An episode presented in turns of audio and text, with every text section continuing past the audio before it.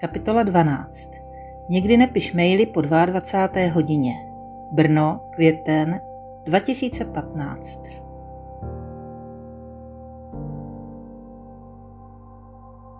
Paní inženýrko, vy se nám ztrácíte před očima. Jste v pořádku? Jsem, jen mám nějaké starosti, Alenko. Opravdu?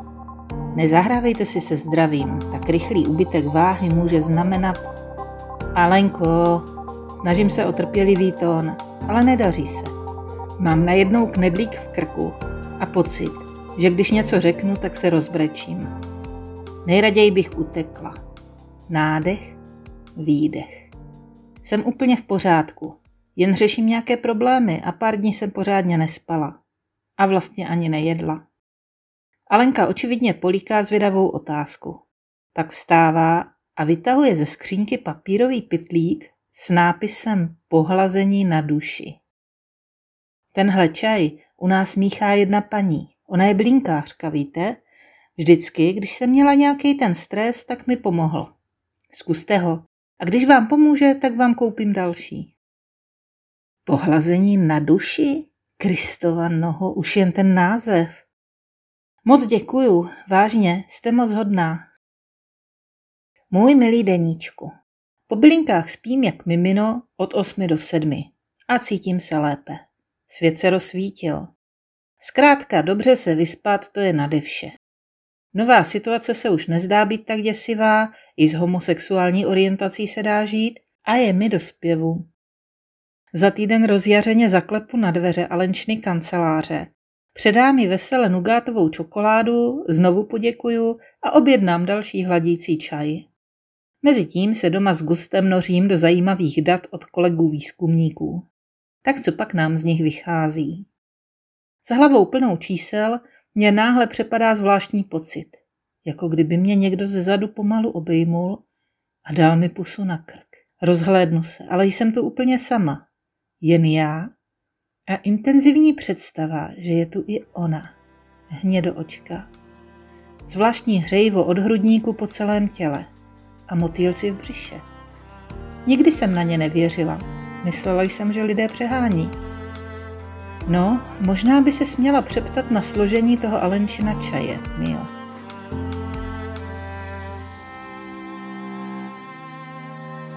Jeden den mánie, druhý těžká depka. Holky moje zlatý, potřebuju morální podporu. Bosu zralá tak na pobyt v blázincu. Mám chuť se jít zahrabat někam do houští a v klidu si tam umřít. Ne, nebojte se, máme se všichni dobře, nikdo není nemocný, nikdo neumřel, mám zajištěny všechny základní životní potřeby a tak podobně. Tohle se mi vážně nepíše lehce, ale zkusím to. Jen nevím, odkud začít. Asi jsou poprvé doopravdy zamilovaná. Jenže do ženský. Hele, vždycky jsem myslela, že své problémy s láskou a vztahy těžce přeháníte. Teď uznávám, že jste měli pravdu. Sypu si popel na hlavu. Tuny popela. Su to já, kdo byl celou dobu mimo. Takže je mi 45. Přes 20 let jsou vdaná a teprve teď jsem se zamilovala. Chápete to? Skutečně bláznivě zamilovala. A do ženský. Do mladý holky. Do studentky. Mám chuť se smát i brečet. Rozum nevěří, Nechce tomu věřit, ale pocity a emoce mě pomalu přemáhají. Pucle do sebe právě zapadlo, ale dost blbě teda. Nepobírám to. Je to absolutně nepřípustné. Moje rodina něco takového nikdy nepřijme. Ani nemůže. A vy, co si o tom myslíte vy? Zdarec, Mia. Tohle jsem v noci skutečně se smolila a odeslala. Pro boha komu? Marice a Ance. Ach bože, nejspíš jsem právě odepsala dvě své kamarádky. A možná pár dalších. Porušila jsem zásadní pravidlo, nikdy nepiš maily po 22. hodině a lenčině po divuhodném čaji a několika skleničkách višňovky. Cinkne mobil. Anka. Bojím se rozkliknout, co píše. Zírám na displej a modlím se, ať to není nic odsuzujícího. Není. Je to milé, odepíše později a zatím posílá odkaz na rozhovor s herečkou, která svou orientaci objevila také až ve středním věku. Vida, nejsem v tom sama. A znovu cink, Marika. Tak do rostenky se ti zachtělo, jo, ty náš zvrhlíku. Dobře ty, ale i kdyby to přejde. Možná to jsou jen čistě mateřské city. Děti opouští hnízdo, tak si hledáš náhradu. To je normální, klid, kup si třezalku, přihoď lexík a do 14 dnů bude dobře.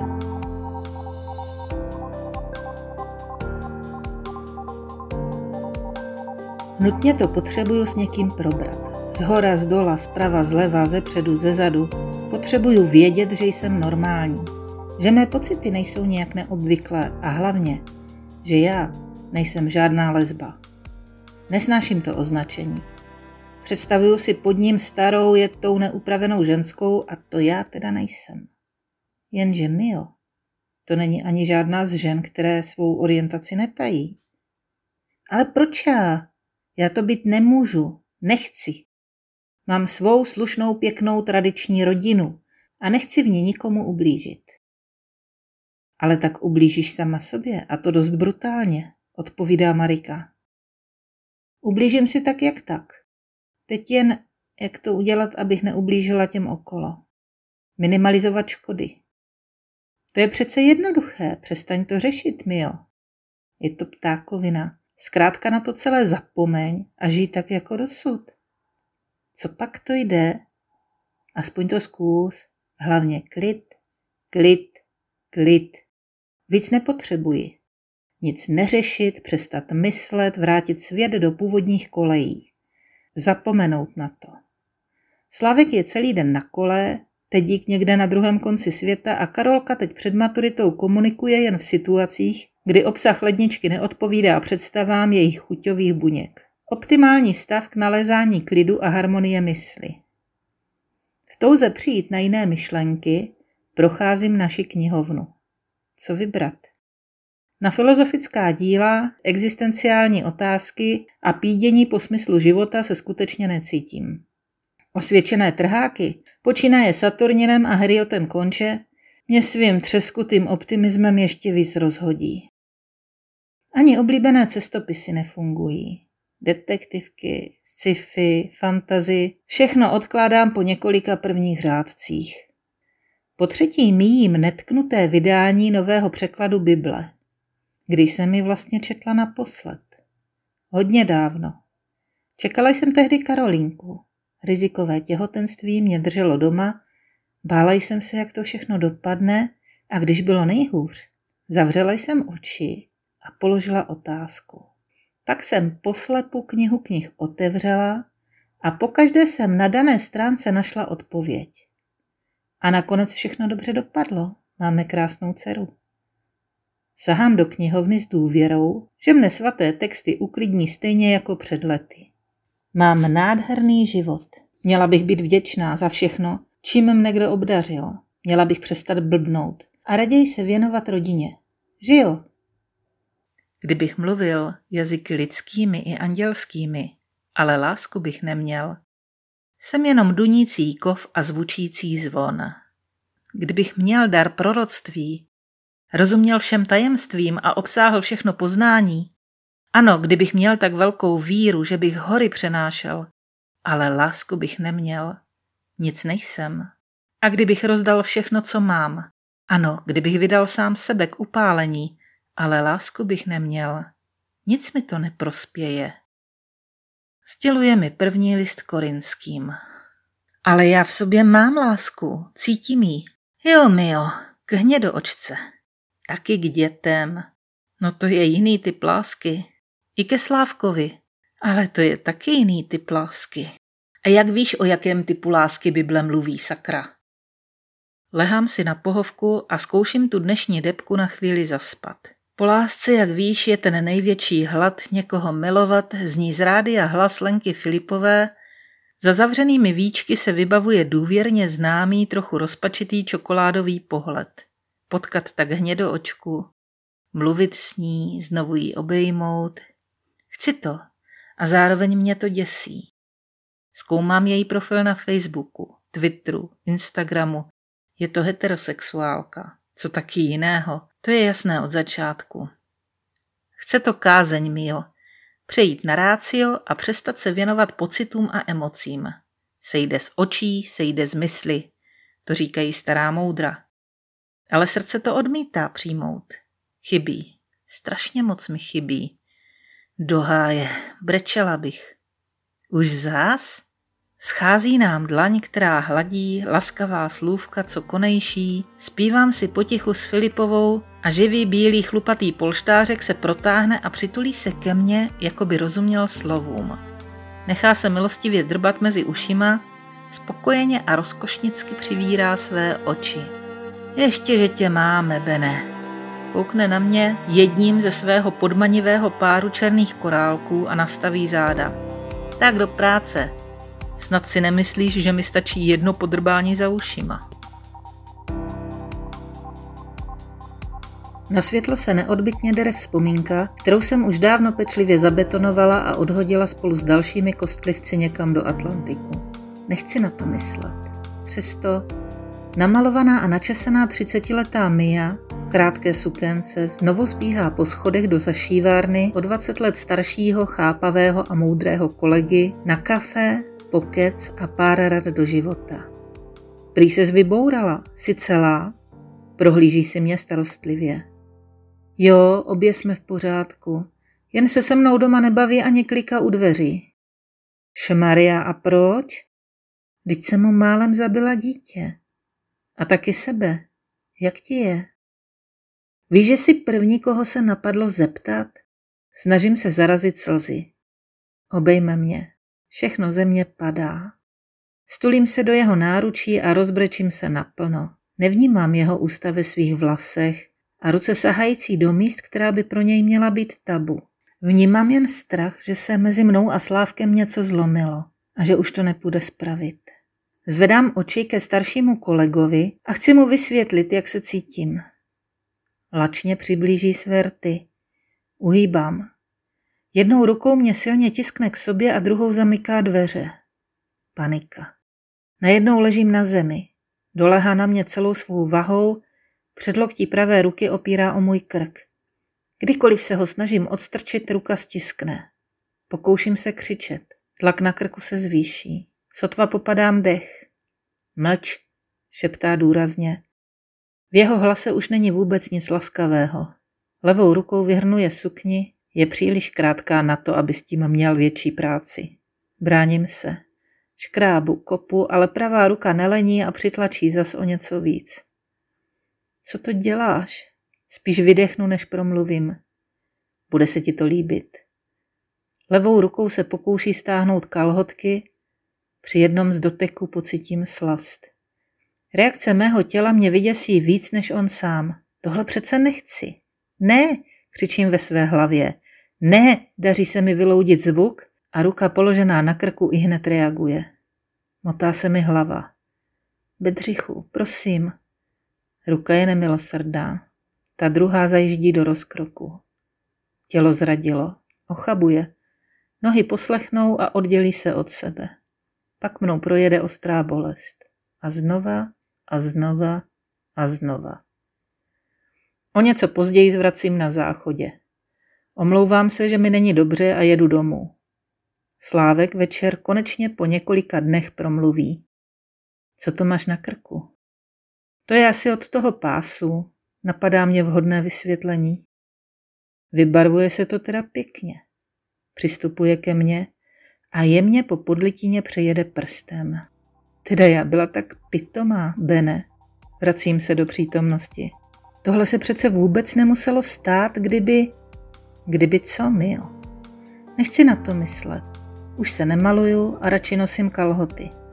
Chceš přistoupit na floskuli, vždyť si o to sama říkala? Ne, jen jsem naivně hledala porozumění tam, kde nebylo. Nebo ho jen předstírala. Nebuď zlá. Ty ho chceš omlouvat? Chci tím říct, že nerozumím chlapům, jejich signálům, vůbec mě nenapadlo, o co jde. To je nejspíš pravda. Cinkne zpráva. Anka píše. Bavila jsem se s jednou známou o tvé údajné homosexualitě. Říkala, že když si teď platonicky zamilovaná do ženy, tak to ještě vůbec nemusí znamenat, že jsi homosexuální, ale že jen někdo naplnil tvé potřeby. Jo a taky říkala, že pokud lesbička jsi a budeš to tutlat kvůli okolí, tak budeš strašlivě nešťastná. Víc, než si vůbec dokážeš představit. Sej píše, že to ještě nemusí nic znamenat. Ale znamená, do prčic. Ne, Mio, teď jde o to pěkně to v sobě zadusit a žít dál stejně pokojně a pohodlně jako dosud. Protože i kdyby byla hnědoočka na krásně lesba, nemůžeš si dovolit s ní navázat vztah. Jasný? Proč ne? Se studentkou? Prostě ne. V tomto duchu odpovídám. Pokud se dopustím takové pošetilosti, všichni mi blízcí kamarádi a známí mě nejspíš rovnou zavrhnou. Fakt si myslíš, že přátelé jsou lidi, kteří tě odsoudí za orientaci nebo cokoliv jiného? Odepisuje téměř okamžitě. Je nutné mít takové lidi ve svém životě? Chápu, že člověku může solidně rozhodit sandál, když zjistí, že žil ve slušné iluzi, ale zase je lepší obklopit se lidmi, kteří tě berou, jaká jsi, s chybami i se skvělými vlastnostmi. Blbost. A co Slávek? Měla bych mu to říct? Ale on to nepochopí. Ani já to nepobírám. Přece nemohu opustit svou rodinu a jít si někam vesele zakládat svazek s cizí ženskou. Co Ted a Karolka? Nechci je ztratit, vždyť se máme dobře. Nic nám nechybí, nic zlého jsme si neudělali. Slávek se celou dobu staral odpovědně o rodinu. Co by za to jiný ženský dali? Tohle sama nezvládneš, Mio. Ani s dobře míněnými radami kamarádek. Pouvažuj o návštěvě psychiatra. Nech si předepsat nějaký driák na utlumení, na spaní beze snu o ní. Jít k psychiatrovi? Boha jeho, jak tohle řeší ostatní. Ostatní to mají odbité už od puberty. Na tebe to přišlo až teď, nenaděláš nic? Čím díl něco odkládáš, tím je to pak silnější. Já vím, že se trápíš, ale to je kolikrát lepší, než být citově úplně mrtvá. Zní odpověď Anky. Jak jsme všichni chytří, když jde o ty druhé. Ty to děláš taky, Mio. No jo, teď vím, jaký to je. Byla pitomost zatahovat do toho další lidi. Hele, ale být citově mrtvá, to by bylo docela fajn. Aspoň na chvíli. Takhle si unavená, děláš chyby v práci i doma. Do háje. Jak jsem mohla být celou dobu tak pitomá, tak slepá.